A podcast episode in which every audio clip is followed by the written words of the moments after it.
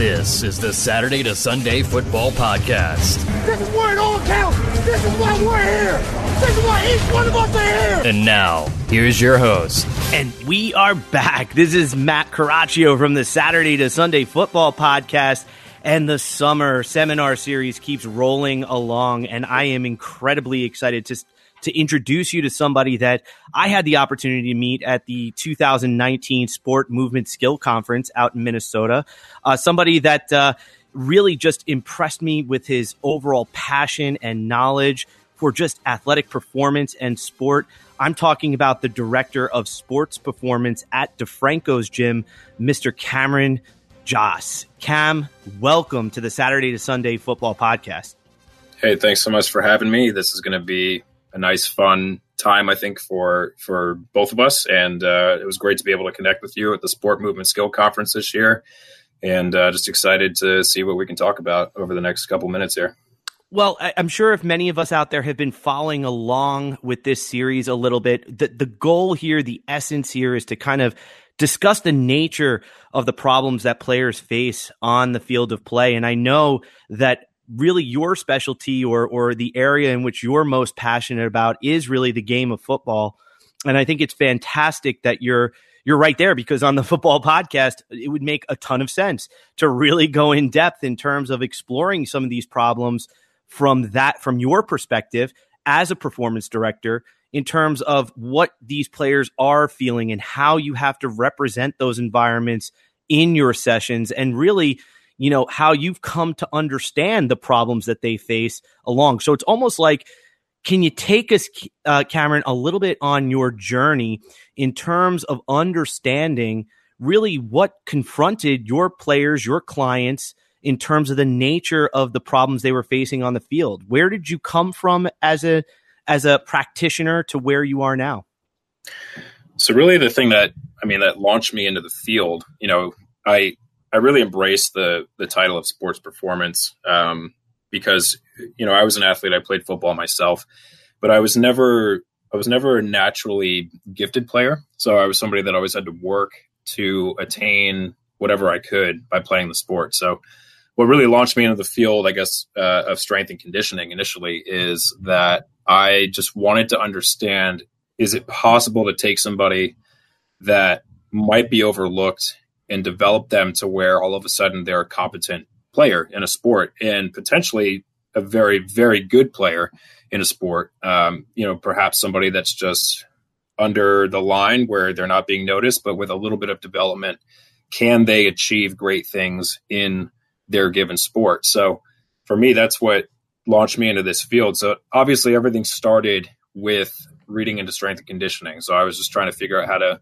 help guys lift weights, try to teach them how to get in good positions, how to understand a little bit about how the body works, right? So for a very long time, my entire focus was on just what Fergus Connolly refers to as the physical coactive. So I'm just, I was just looking at how to develop guys physically. And as my career's progressed, I've and, and reading a lot of books and talking to a lot of coaches, you start realizing there's so many other things that go into sports performance than just what they're physically capable of doing.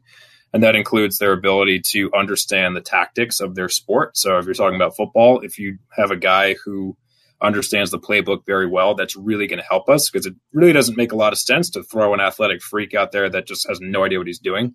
He needs to understand how to operate within the system based on what the coach wants to see.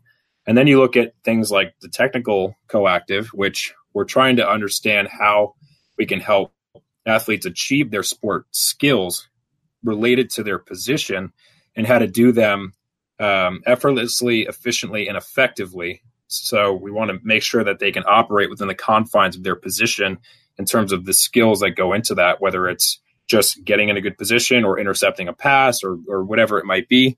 So, can they do the skills for their position? And then, lastly, which I think is a really big one, and I, and Fergus would agree with me on this, is the whole psychological coactive, which many of us tend to really ignore. Is not we, we don't pay attention to how our athletes' mentality is affecting their performance, and I think that's where um, the field needs to shift in in that direction to understand mentally what's going on as well. Um, I think the other three coactives, for the most part, all of us can agree make a lot of sense, right? We need to develop guys physically, We need to make sure they understand the playbook so the sport coaches understand that side. The technical side is kind of a blend of those two. Like, can they move well and can they also move for what the playbook is determining? But really, if you look at the highest level of, of football or really any sport, you know, the things that hold guys back is that psychological coactive as well. So that's a major, major part of sports performance. But where my career is at this point is understanding the sport in the context of the sport. So if I'm looking at football, I can't just tell a guy get bigger, stronger, faster. I have to understand all of the nuances of how he's performing in the sport context. And then you have to spread it out even further and understand how groups of players interact, and then the whole team on one side of the ball, and then the whole team in general, like collectively, you know, everybody who's on that roster, how do they all come together? And that includes everybody from your starting players to your second string to your scout team. Everybody's super important in that entire process. And for me, at, at my point in my career now, where I'm trying to understand true sports performance, those are all of the areas that I'm trying to understand a lot better. And you know what I love about the way you just ended that discussion was you talked about it as I got to really understand this all together. Because is there really ever an opportunity where you're separating everything indiscriminately? I mean, Cameron, when you're when you're dealing with your clients or you're dealing with your players, are you ever really siloing it completely down to here's a basic benchmark period, that's it, skill achieved, check mark? Is it really ever that way, or is it, as you alluded to, all very much connected?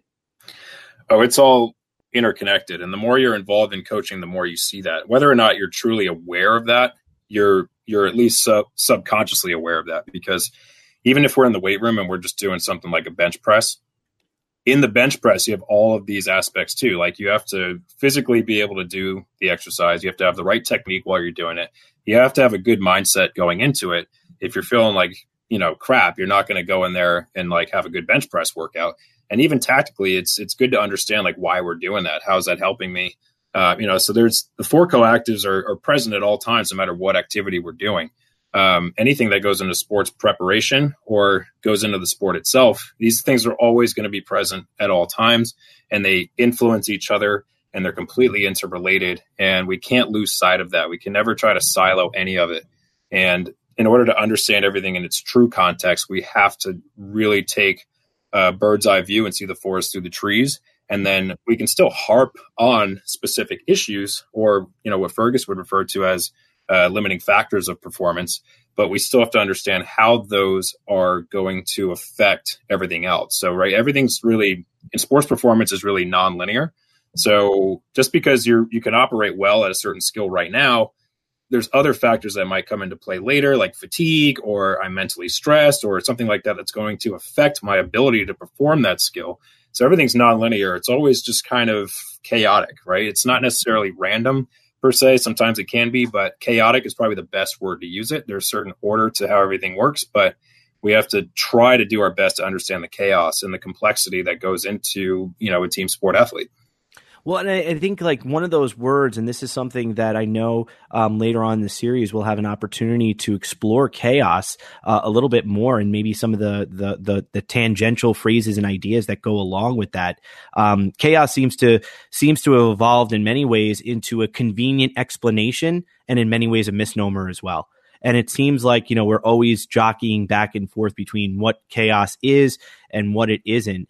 And I, am just curious as you begin to, you, you, mentioned several times to kind of switch gears and highlight a point that I know you must be itching to talk about because I'm excited as a practitioner, as a, as just a fan. And, and I would say somebody who studies movement science, who reads everything that they can, skill acquisition, ecological dynamics. You're working on a very exciting series of books right now uh, with Dr. Fergus Connolly uh, about really football itself. Do, do you think you can give us and listeners a little bit of a window into what that project is all about? And maybe we can unpack several of the details, maybe in a little bit more depth. Sure. Yeah. I mean, really, the premise of the entire series is um, these these are principles that can be used in really any team sport, and that's that's Fergus's mission is to have these principles in place and how they are very similar across different sports. But what we want to do, we've been using football as the primary example in this book series because that's that's where most of my knowledge is. And considering that we're working on it together, Um, it just made sense to take a football minded funnel, but we everybody can keep in mind that like the principles that we're presenting are going to be something that can be used for um, really any any team sport, especially ones that operate on a field. So what we're trying to do with the book series is get people more uh, inclined to look at the sport itself and work backwards from there. So a lot of coaches talk about doing that. Just look at the sport, work backwards from there. Um, but what we're trying to do is provide a roadmap for doing that because it's like it's like if you take football players and you just tell them to watch film, right? They could spend two hours in the film room and not absorb anything because if they don't know what they're looking for, they're not going to get anything out of that. So just to tell somebody to hey, just look at the sport, all the answers are there. While that's true, it's not helpful because if you don't know what you're looking for, then you don't understand how to learn about the game in context. So what we're trying to do with the book, especially with volume one, which is the first book that's going to come out, is present just this idea of the game, right? It's in Fergus calls it the game model. So we're trying to look at the game through this game model, which is basically just a series of principles that we can use to understand each moment of the game and have principles associated with each moment. And then from there, that will dictate to us how we go about trying to prepare our players for each of those moments guided by those principles in the sport itself. So just as like a really simple example if we're talking about offense, right? That's a global moment is is offense. Like offense is a moment of the game, we understand that. So in offense, you have in the book we talk about uh, micro moments. So there's just moments that occur in sequence on offense. So in order to just operate successfully on offense, you need construction. That's like the first micro moment. So we have to construct ourselves into a formation and it has to be something that's that we've that we've planned, right? We have this construction of what we're trying to do in order to make an offensive play happen. And then the next moment is penetration.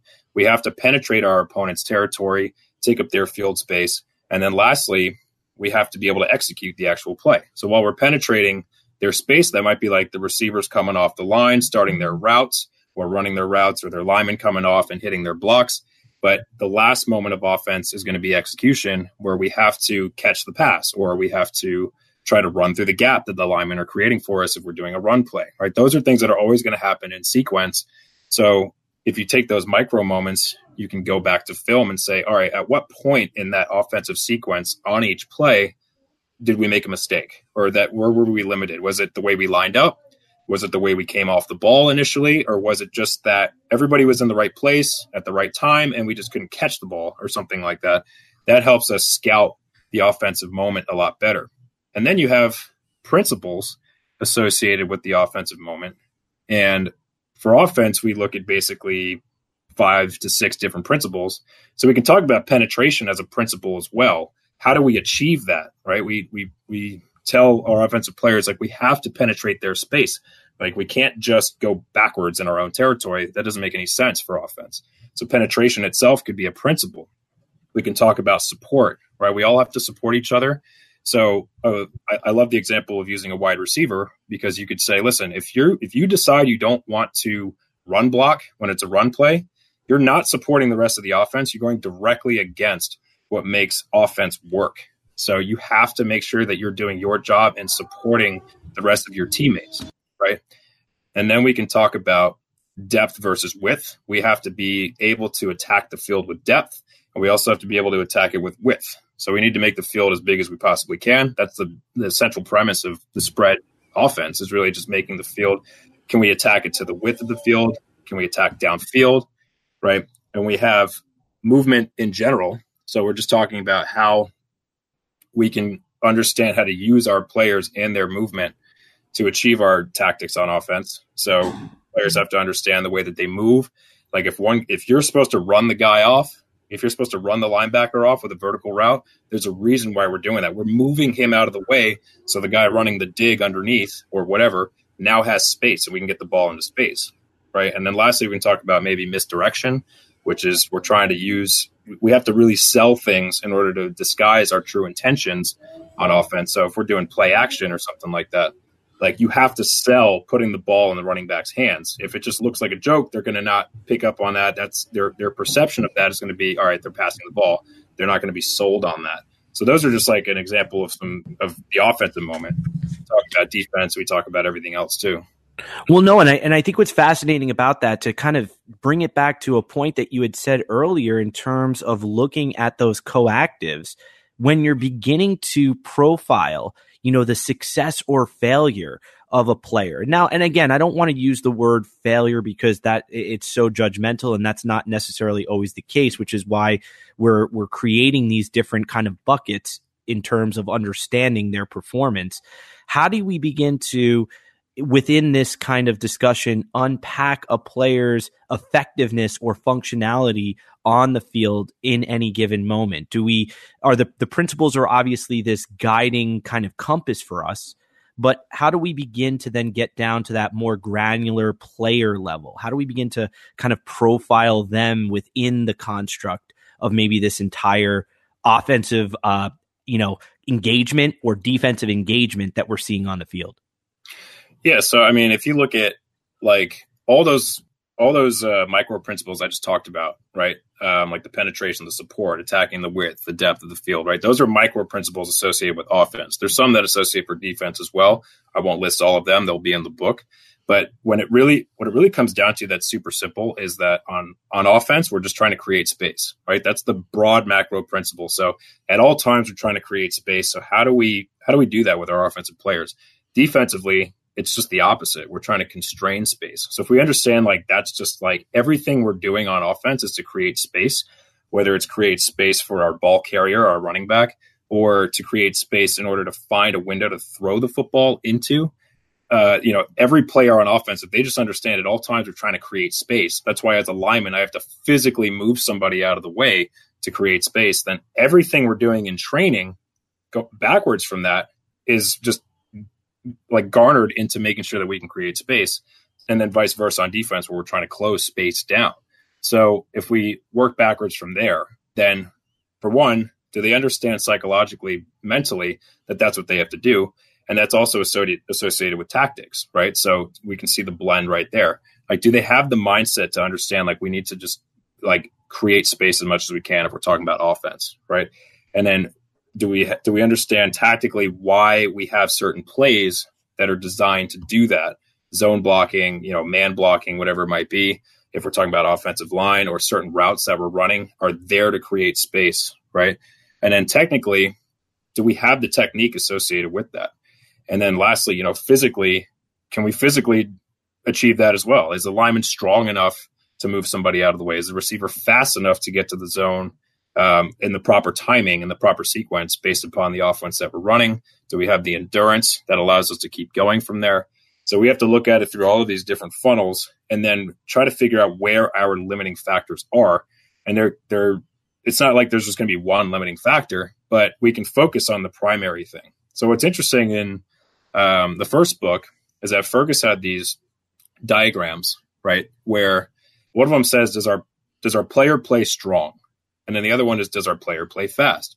Right? Because we can look at coaches who are like, our players aren't strong enough, you know, because they're not bench pressing 400 pounds or something. Like, what what's that? What does that metric have to do with anything really when you look at it? Because in my experience, I've worked with NFL linemen, especially NFL tackles that are lankier guys, and, and, they don't bench press that much, relatively speaking, to you know other positions or just other strong bench pressers. But these are guys that have really long arms; they can just drive guys off the ball. So let's look at the film first, right? Uh, in the film, is he is he blowing somebody up off the ball? If so, then we can say, guess what? He, he plays pretty strong. I don't really think that's a major limiting factor for him, right? Vice versa, if we see somebody who just a lineman, for example, that can't drive a guy off the ball, what's going on with that? Is it because he's weak? Like, does he just need to get stronger in the weight room? Does he have weak legs, weak, you know, pressing muscles and just upper body? or is it because uh, he doesn't have the right technique? Is his leverage off? Does it does it not make sense? Is he unsure of who's he's supposed to block? Is that why he can't do it? Because he's he's caught out of position because he doesn't really know what he's doing tactically, or psychologically is he just afraid of contact? does he not want to just go maul somebody?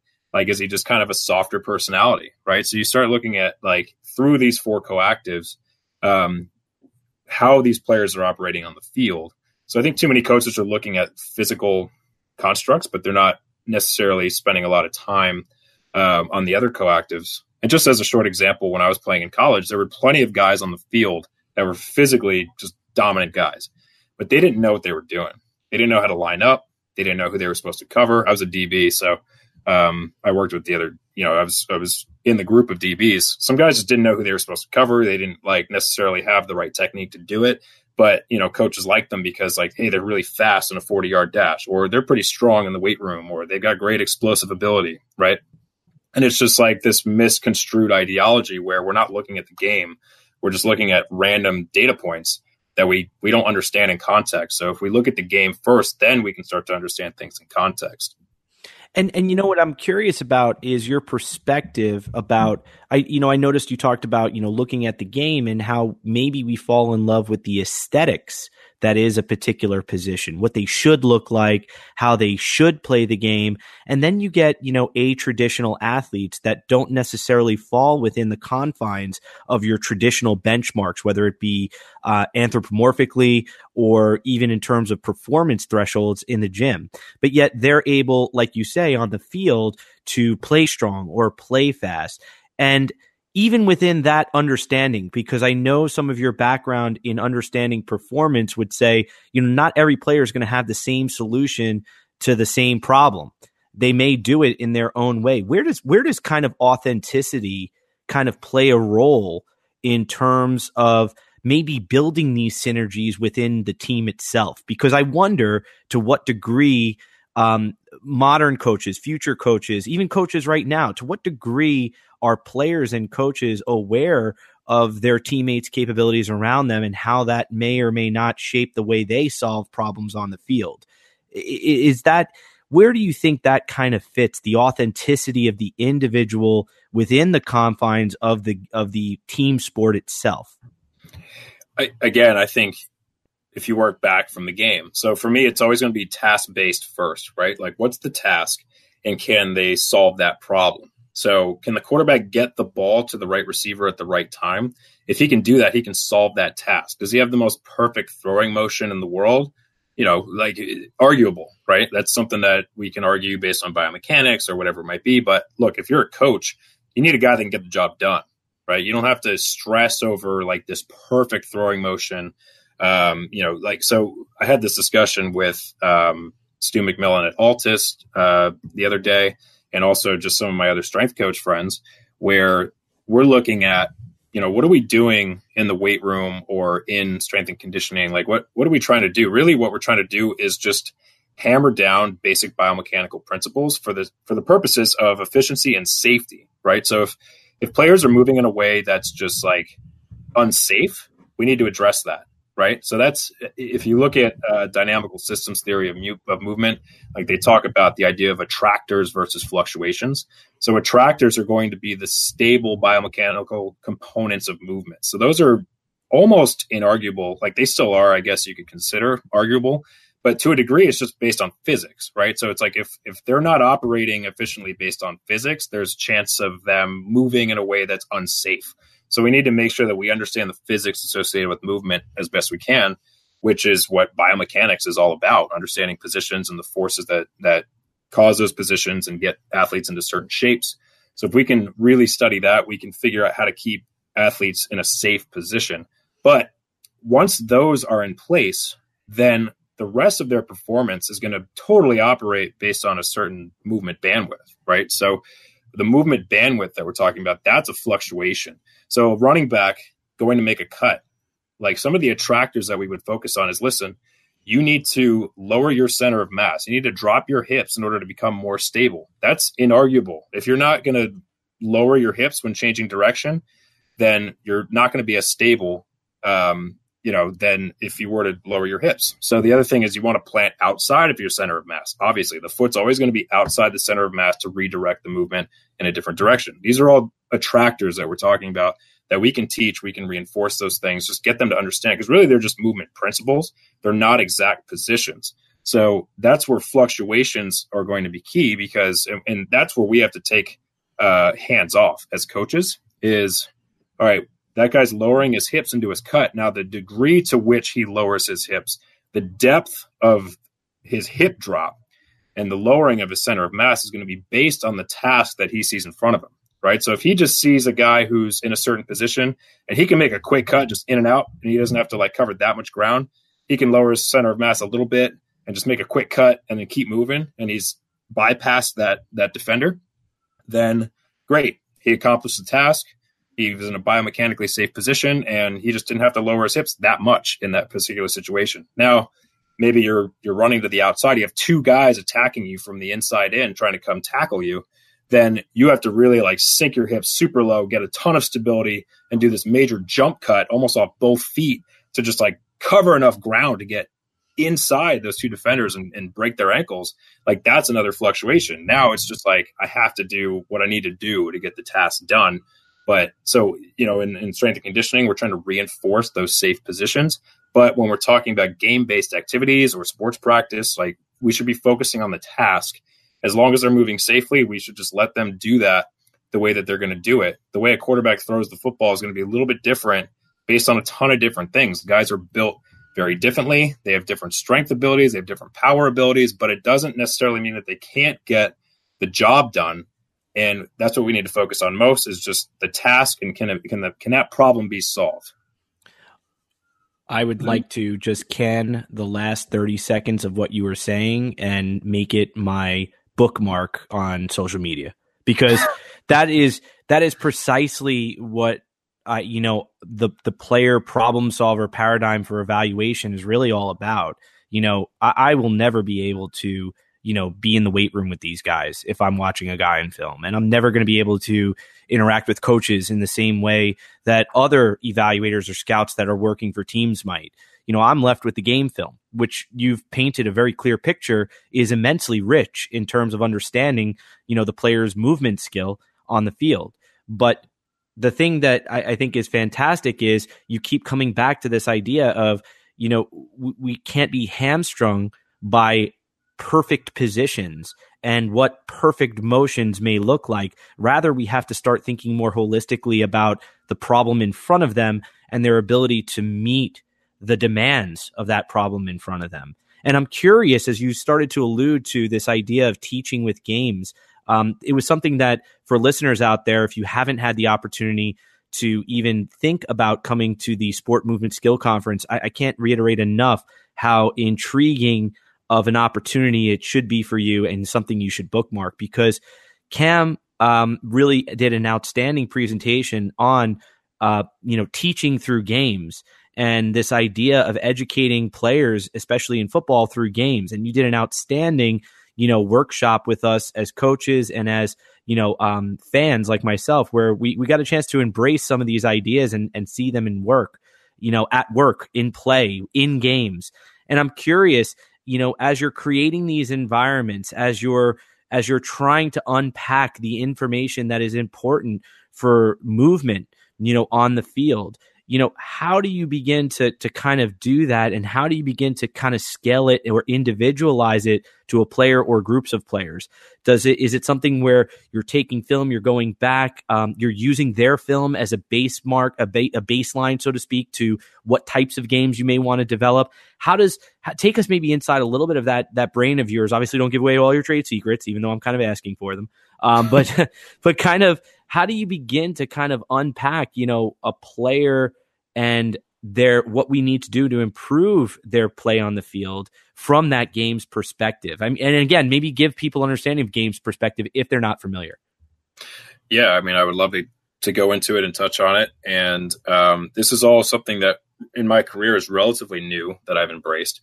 And um, I, in my setting here in the in the private sector, um, I I'm not using a lot of game film to determine what I'm doing because uh, these guys come from all different disciplines. Sometimes I'll mix guys together. Sometimes if a, if a high school guy is like fairly advanced, I'll just throw them in with NFL guys. I want them to have that exposure. Um, so for me, it's really just about understanding the typical game situations uh, that would occur just no matter who you are and what team you're, you're playing or whatever. Um, so here, what I'm doing is a lot of focus on a lot of matchup situations. So in the next book, we don't touch on it too much in volume one, but in, in the next uh, books to follow, um, in, in the series that I'm writing with Fergus. We're going to touch on just these broad classifications of different drills and, and game based activities that that you can use. And some of them are closed in nature. So I've been a pretty big um, just critic of closed drills for a while, but I've been um, also understanding that sometimes you can use closed drills to reinforce the attractors that we talked about before. You can have a guy in a warm up drill make a cut just on air, so he understands that stability of lowering a center of mass. So um, we have different categories associated with closed drills that goes all the way into like the weight room and everything like that. And then in terms of our open based activities, we have what's called tactical drills, or you could understand those as being maybe matchup games. So really, we're looking at one on one situations, possibly two on two situations so it is kind of a game like feel to it. You know, the most traditional, obvious one would be a wide receiver versus DB one on one situation. But um, for me, I try to scale those those drills from simple to complex. And so at first, maybe it's just like setting players up to understand that they have to read each other's hips, right? Their center of mass. So a lot of guys don't even understand that. Where if I'm on defense and I need to go like attack somebody's leverage and make sure that I I close in and constrain space, I have to read his hips because his hips are going to tell me where he's going.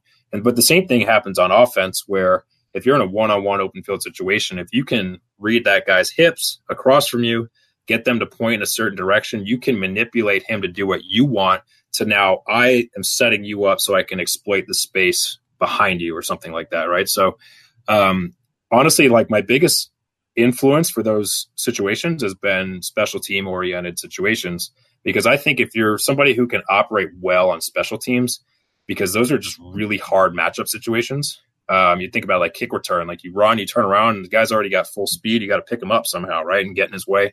Like that's a really hard situation. If you can do that, I think there's a lot of similarity to being able to do that, and then covering somebody on a route too. So it's just about like these universal concepts of like, can I can I pick somebody up in space and stay with them? Can I go attack and meet him? Like we're we're both coming at each other and then I can still make sure he doesn't find the space um, around me, and I can close in and just and just go get him. And I'm a good open field tackler, or um, you know, we're not actually tackling in the games here. We have flag belts and things like that, but it's just teaching players to start tracking, um, you know, the other players and understanding like the information they're presented with. How is that going to dictate what they need to do, right? And a lot of these games are going to be pass fail, which makes them awesome because now it's not like was that done was that drill done with good form? Like, it, it, there's no like question of that because really the first thing is like, look, you either got the guy or you didn't, or you either made the guy miss or you didn't. And if you didn't, we need to figure out why that was. You know, was it your positioning? Was it just that your eyes weren't in the right place? Or so you have this whole perceptual cognitive side of development that a lot of coaches will chalk up to to being um, something that can't be coached. Right? They're just like, oh, he's got this innate ability to just make guys miss, and he's got this just you know uncanny ability to to run routes and just like get open and you know but those are things that at some point you got to learn those things. So if we understand how those things are learned we can develop them.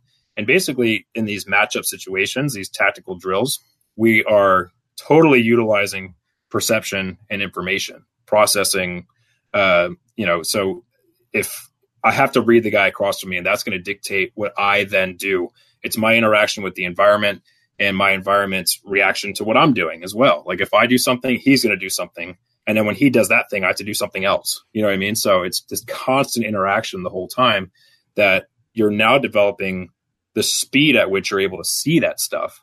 So in these one-on-one situations, you're just taking a game situation, diluting it all the way down into that one-on-one matchup situation, which a lot of times in football is like your money situations, right?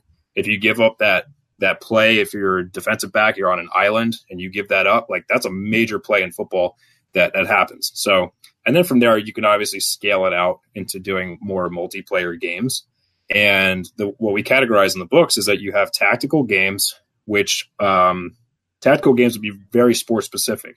So we're talking about football practice at that point, right? Seven on sevens would be a tactical game situation, very football specific. So that's going to be, we're going to be a lot more hands off with that in the off-season training because that's going to start to come into play as the season comes around. But we can use small-sided games that are basically generalized activities that are very similar to like physical education, where now we can do three on three, five on five, or if we wanted to, we could go seven on seven.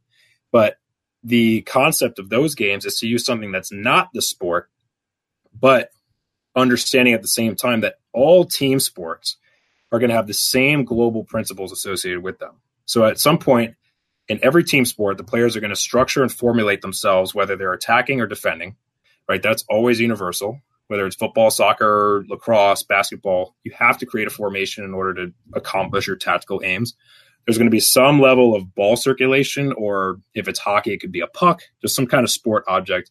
And that's going to dictate what everybody's doing. Everybody's got to be aware of where their their guy is that they're covering or that they're going against, where their teammates are. They have to understand where the where the ball is too at all times. These are things that are just like present in all these team sport games. They have to understand player circulation, which means like where am I? Where are my teammates? Where are my opponents? Right? I just touched on that as well. And then the relationships between all of those factors that are going to determine the sequencing and timing of my actions and his actions and his actions over there like, what's the relationship with all this stuff? And we're developing all of these no matter what team sport we're playing. So if we take football players and we have them play ultimate frisbee, it's got, you know, seemingly nothing to do with football, but the movements are very similar. The principles are very similar. We still have to understand spacing. How do we manipulate space? If we're on offense, how do we create space? If we're on defense, how do we close it down? Same exact principles, right?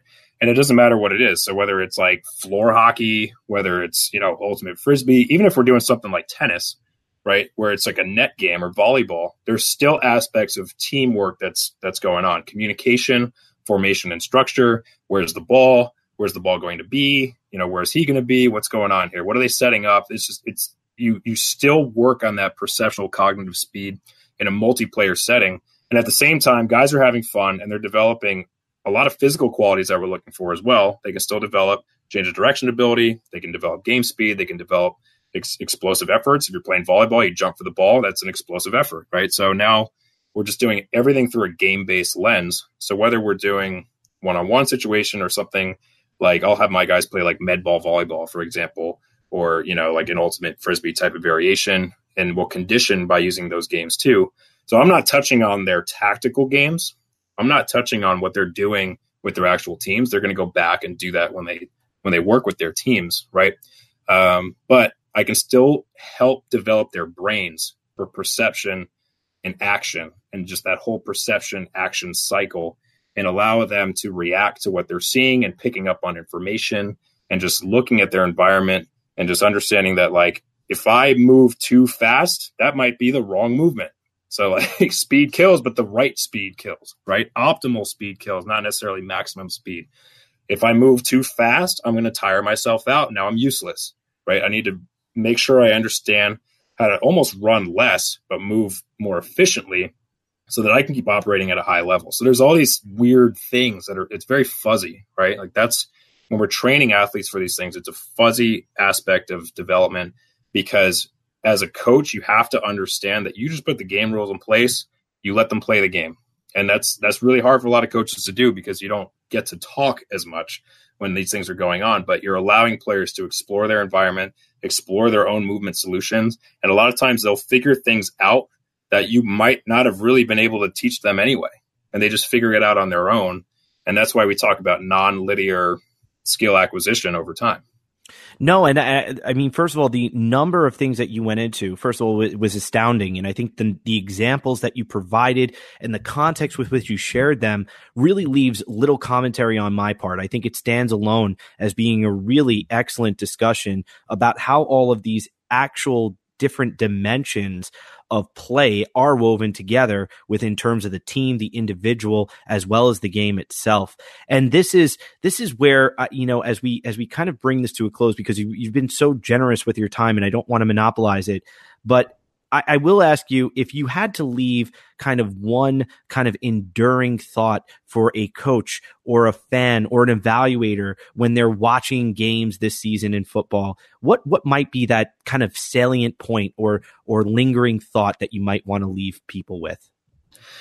Well, really, the biggest one that frustrates me the most when you look at, at least in the media, because I'm not in scouting rooms with coaches, so I don't know necessarily exactly what they're scouting, but what they portray on the media that frustrates me the most is that if you're scouting a player, you know, don't just be sold on his 40 yard dash or don't be sold on his size or something like that, right? Like, let's look at how that player plays football and also what kind of person he is at the same time.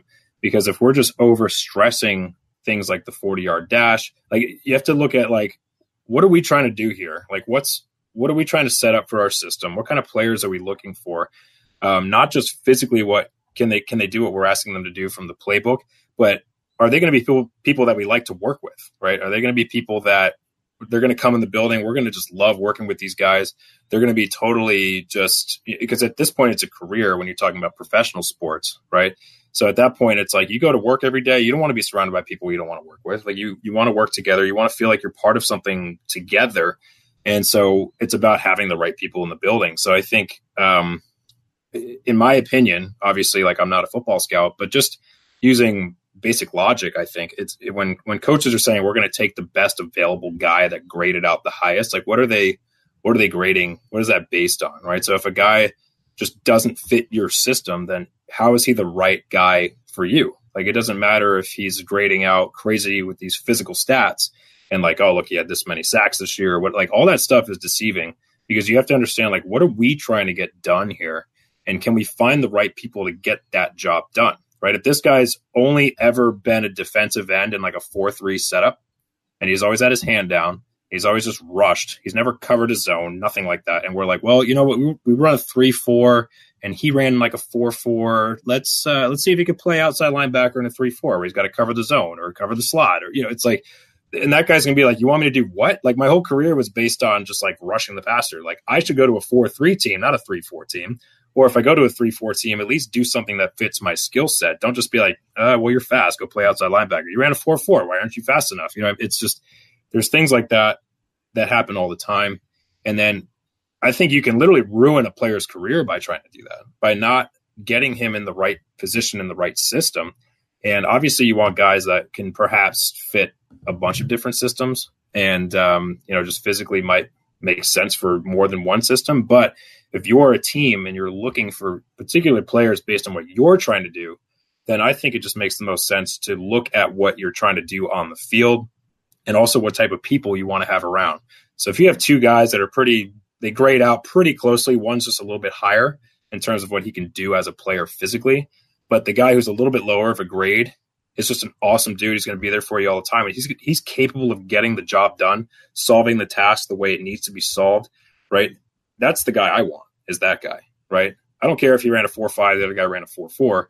I want the guy who's going to get the job done, and the guy who's going to show up every day and not give me that many issues. Right. Like it sounds really obvious, but all the time this stuff doesn't happen. Like all the time, it's just the other way around where we're taking the freak instead of the guy who's just the good player, the good person, and just the collective whole um, that goes into all four of those coactives. Can he play the game? Does he understand the game? Is he a great guy? And by the way, can he physically just like be on the field with these guys at the pro level? If he checks all of those boxes, that's that's a guy you want to have.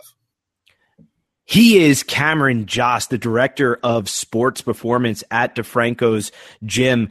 Cameron, I, I cannot say enough how incredible um, this was and how much I enjoyed this discussion as I have throughout this series. But there was just so many really incredible pieces of information here that I know I'm going to be going back and listening to on my own. I just want to thank you on behalf of myself, the listeners, and the rest of the people at the Saturday to Sunday Football Cat podcast. Thank you so much for joining us.